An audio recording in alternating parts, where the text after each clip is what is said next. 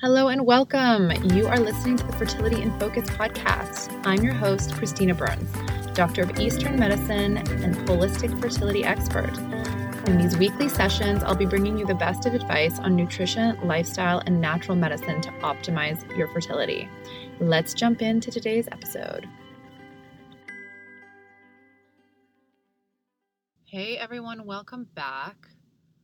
So, I get a lot of questions in the clinic about hair dyeing, hair dyeing with infertility treatment, in pregnancy, clean makeup, all that stuff. So I figured today we talk about some, I don't know, I guess hazards in your beauty regime and, and uh, kind of outline those. And, you know, the annoying thing is that it's like a lot of this stuff is hidden.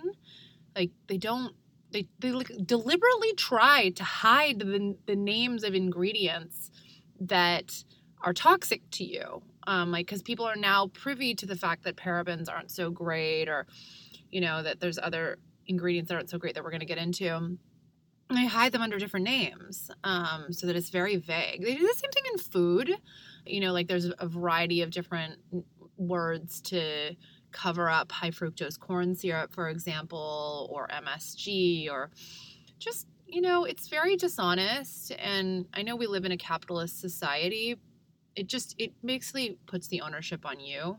These companies are allowed to do what they are allowed to do, the FDA allows them to do it.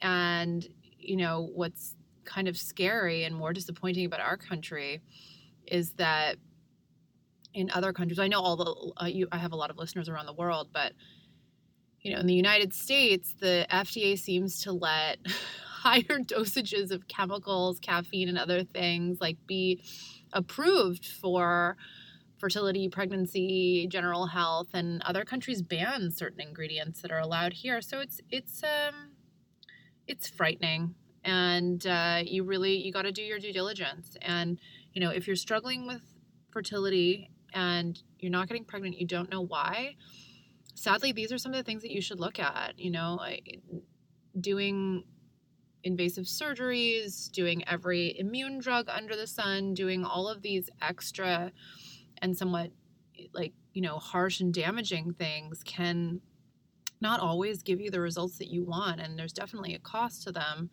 And so, you know, as always, my message is to get back down to basics and be honest with yourself and do the work. The people that I have as patients and that come to see me are ready to do the work. And it's actually how people often describe me to friends. They're like, if you're going to go see Christina, are you going to do a consult with her? Be ready to do the work because I there's definitely things on your end, and it's not just taking this supplement or that. There's more. We go deep. So anyway, let's launch in because the average woman uses 12 different beauty products every day cleansers, conditioners, hair dyes, fragrances, skincare products, scented lotions, nail polish, and makeup, to name a few. And if you take a quick glance at the labels, they're very busy labels, and you'll see a cocktail of chemical components under names that you can recognize and sometimes you can't. And so, you know, just to highlight, you know, a couple bits of research, and this wasn't specifically on reproductive health as per fertility, but it's on breast cancer.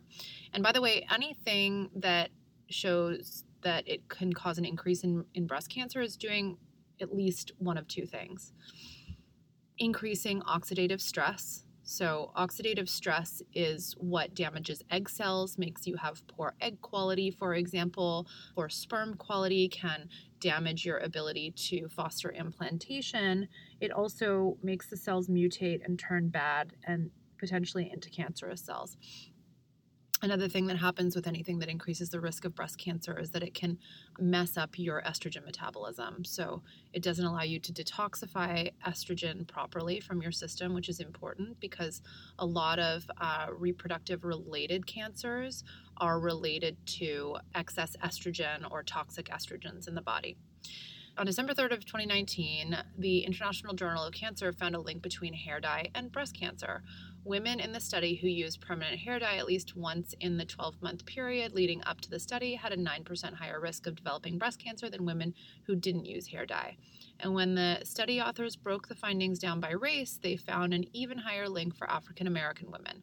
Women in that group who used any permanent hair dye in the previous 12 months had a 45% higher risk of developing breast cancer compared with women who did not use their hair dye. The analysis also looked at hair straightening products. Um, those I found in my research online to really also be linked to breast cancer and to infertility. The chemical products were associated with 18% higher risk of breast cancer in women who used them in the 12 months before the study period. And the more often women used hair straightener, the higher the risk. Women who used the products every five to eight weeks had a 31% higher risk of going on to develop breast cancer compared with non users. In terms of fertility, we have to think about these endocrine disrupting chemicals, EDCs, be linked with a variety of reproductive issues such as ovarian dysfunction, subfertility, polycystic ovarian syndrome, endometriosis, poor egg quality, poor sperm quality. I recently had a patient here from another country and her husband's sperm was not so good quality and she said that he owns a farm in uh, South America where he is out on the farm being covered in chemicals every day. And the doctors here surmise that um, potentially his sperm quality issue is related to the exposure to chemicals every day out there. So there you go. Ladies, I have worked for years to put together a guidebook for this crazy fertility journey. It's called the Ultimate Fertility Guidebook. It contains all of my secrets, my hacks, everything to do with herbs, supplements, how to integrate acupuncture into your fertility treatment, how to eat for your cycle, how to eat for IVF, basically everything natural fertility and IVF, how to understand your hormones, how your body works what mindfulness practices to do, how to exercise. Everything is contained within these 300 pages, and it is now available for sale on Barnes and Noble, Amazon, Target, Walmart, and all the other online outlets and in stores. All right, so let's talk about some of the common ones and how they're disguised. Uh, parabens are a group of chemicals typically used as artificial preservatives in moisturizers, cleansers, sunscreens, deodorants, shaving gels, toothpaste, makeup, shampoos, and conditioners. Since cosmetics contain ingredients that biodegrade, parabens are added to increase the shelf life and to prevent the growth of bacteria and mold. The most common parabens are methylparaben, propylparaben, butylparaben, and ethylparaben. These are known to disrupt hormone function with the ability to bind to estrogen receptors in the body, an effect linked to an increase, again, in risk of breast cancer and reproductive toxicity. Next ingredient toluene. This chemical, spelled T O L U E N E, also goes by the name butylated hydroxytoluene or BHT. Ah, BHT is the one I often see on um, labels. It's a big no no. It's linked to brain toxicity and can be especially dangerous in pregnancy. It's even banned in the EU and Southeast Asia, as well as by just a few retailers in the US, but you can still get it here. And it's found in nail polish, nail treatments, and hair dye. Triclosan has been an ingredient in personal care products for decades. Um, and again, it's like an antibacterial one because anything that's not fresh can grow bacteria. It's, you know, the same thing as milk, pasteurized milk. Like unpasteurized dairy is so much more digestible than pasteurized dairy. Unpasteurized dairy that we get from the farm is it's bad in four or five days. Like you have to throw it out if you haven't consumed it. Pasteurized dairy can sit in your fridge for weeks and weeks. Kind of weird. Um, so same goes for these kind of products. Uh, you can find triclosan on the ingredient list in antibacterial soaps, body washes, toothpaste, and cosmetics.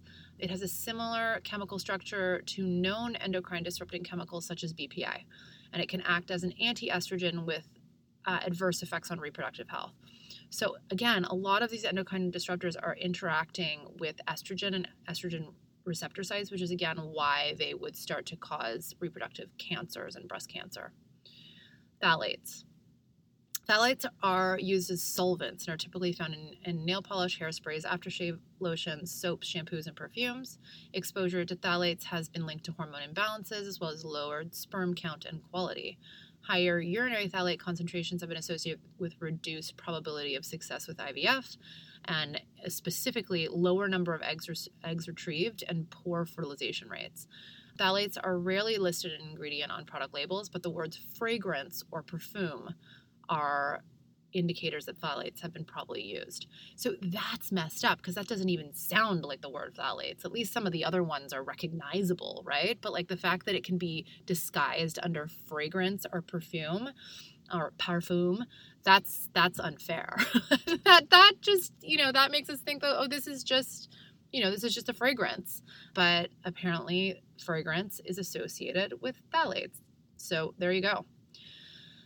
Lead. Lead and, and lead compounds are mostly found in lipsticks. And because it goes on our mouths and is often ingested, eliminating exposure to lead containing lipsticks is wise. Um, lead poisoning is very dangerous to the female reproductive system. It's very da- dangerous to a growing fetus, also. It can make women less fertile, can cause abnormal menstrual cycles, and may cause early onset of menopause. Great. And while the FDA determined the amount of lead in cosmetics under 10 ppm does not pose a significant health risk, this information is still important to consider, especially when other countries advise taking less or none. So, when it comes down to it, uh, you have to do your research.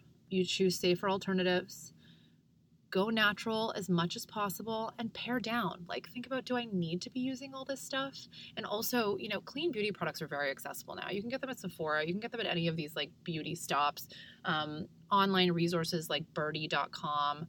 B Y R D I E are helpful. There's also apps about, you know, cosmetic toxins. Like you can figure this out. Uh, I'm not going to do this session uh, kind of listing every single clean product out there because it just doesn't make sense. But even for hair dyes, like when I did my hair um, when I was pregnant, I went to a non toxic hair dye place.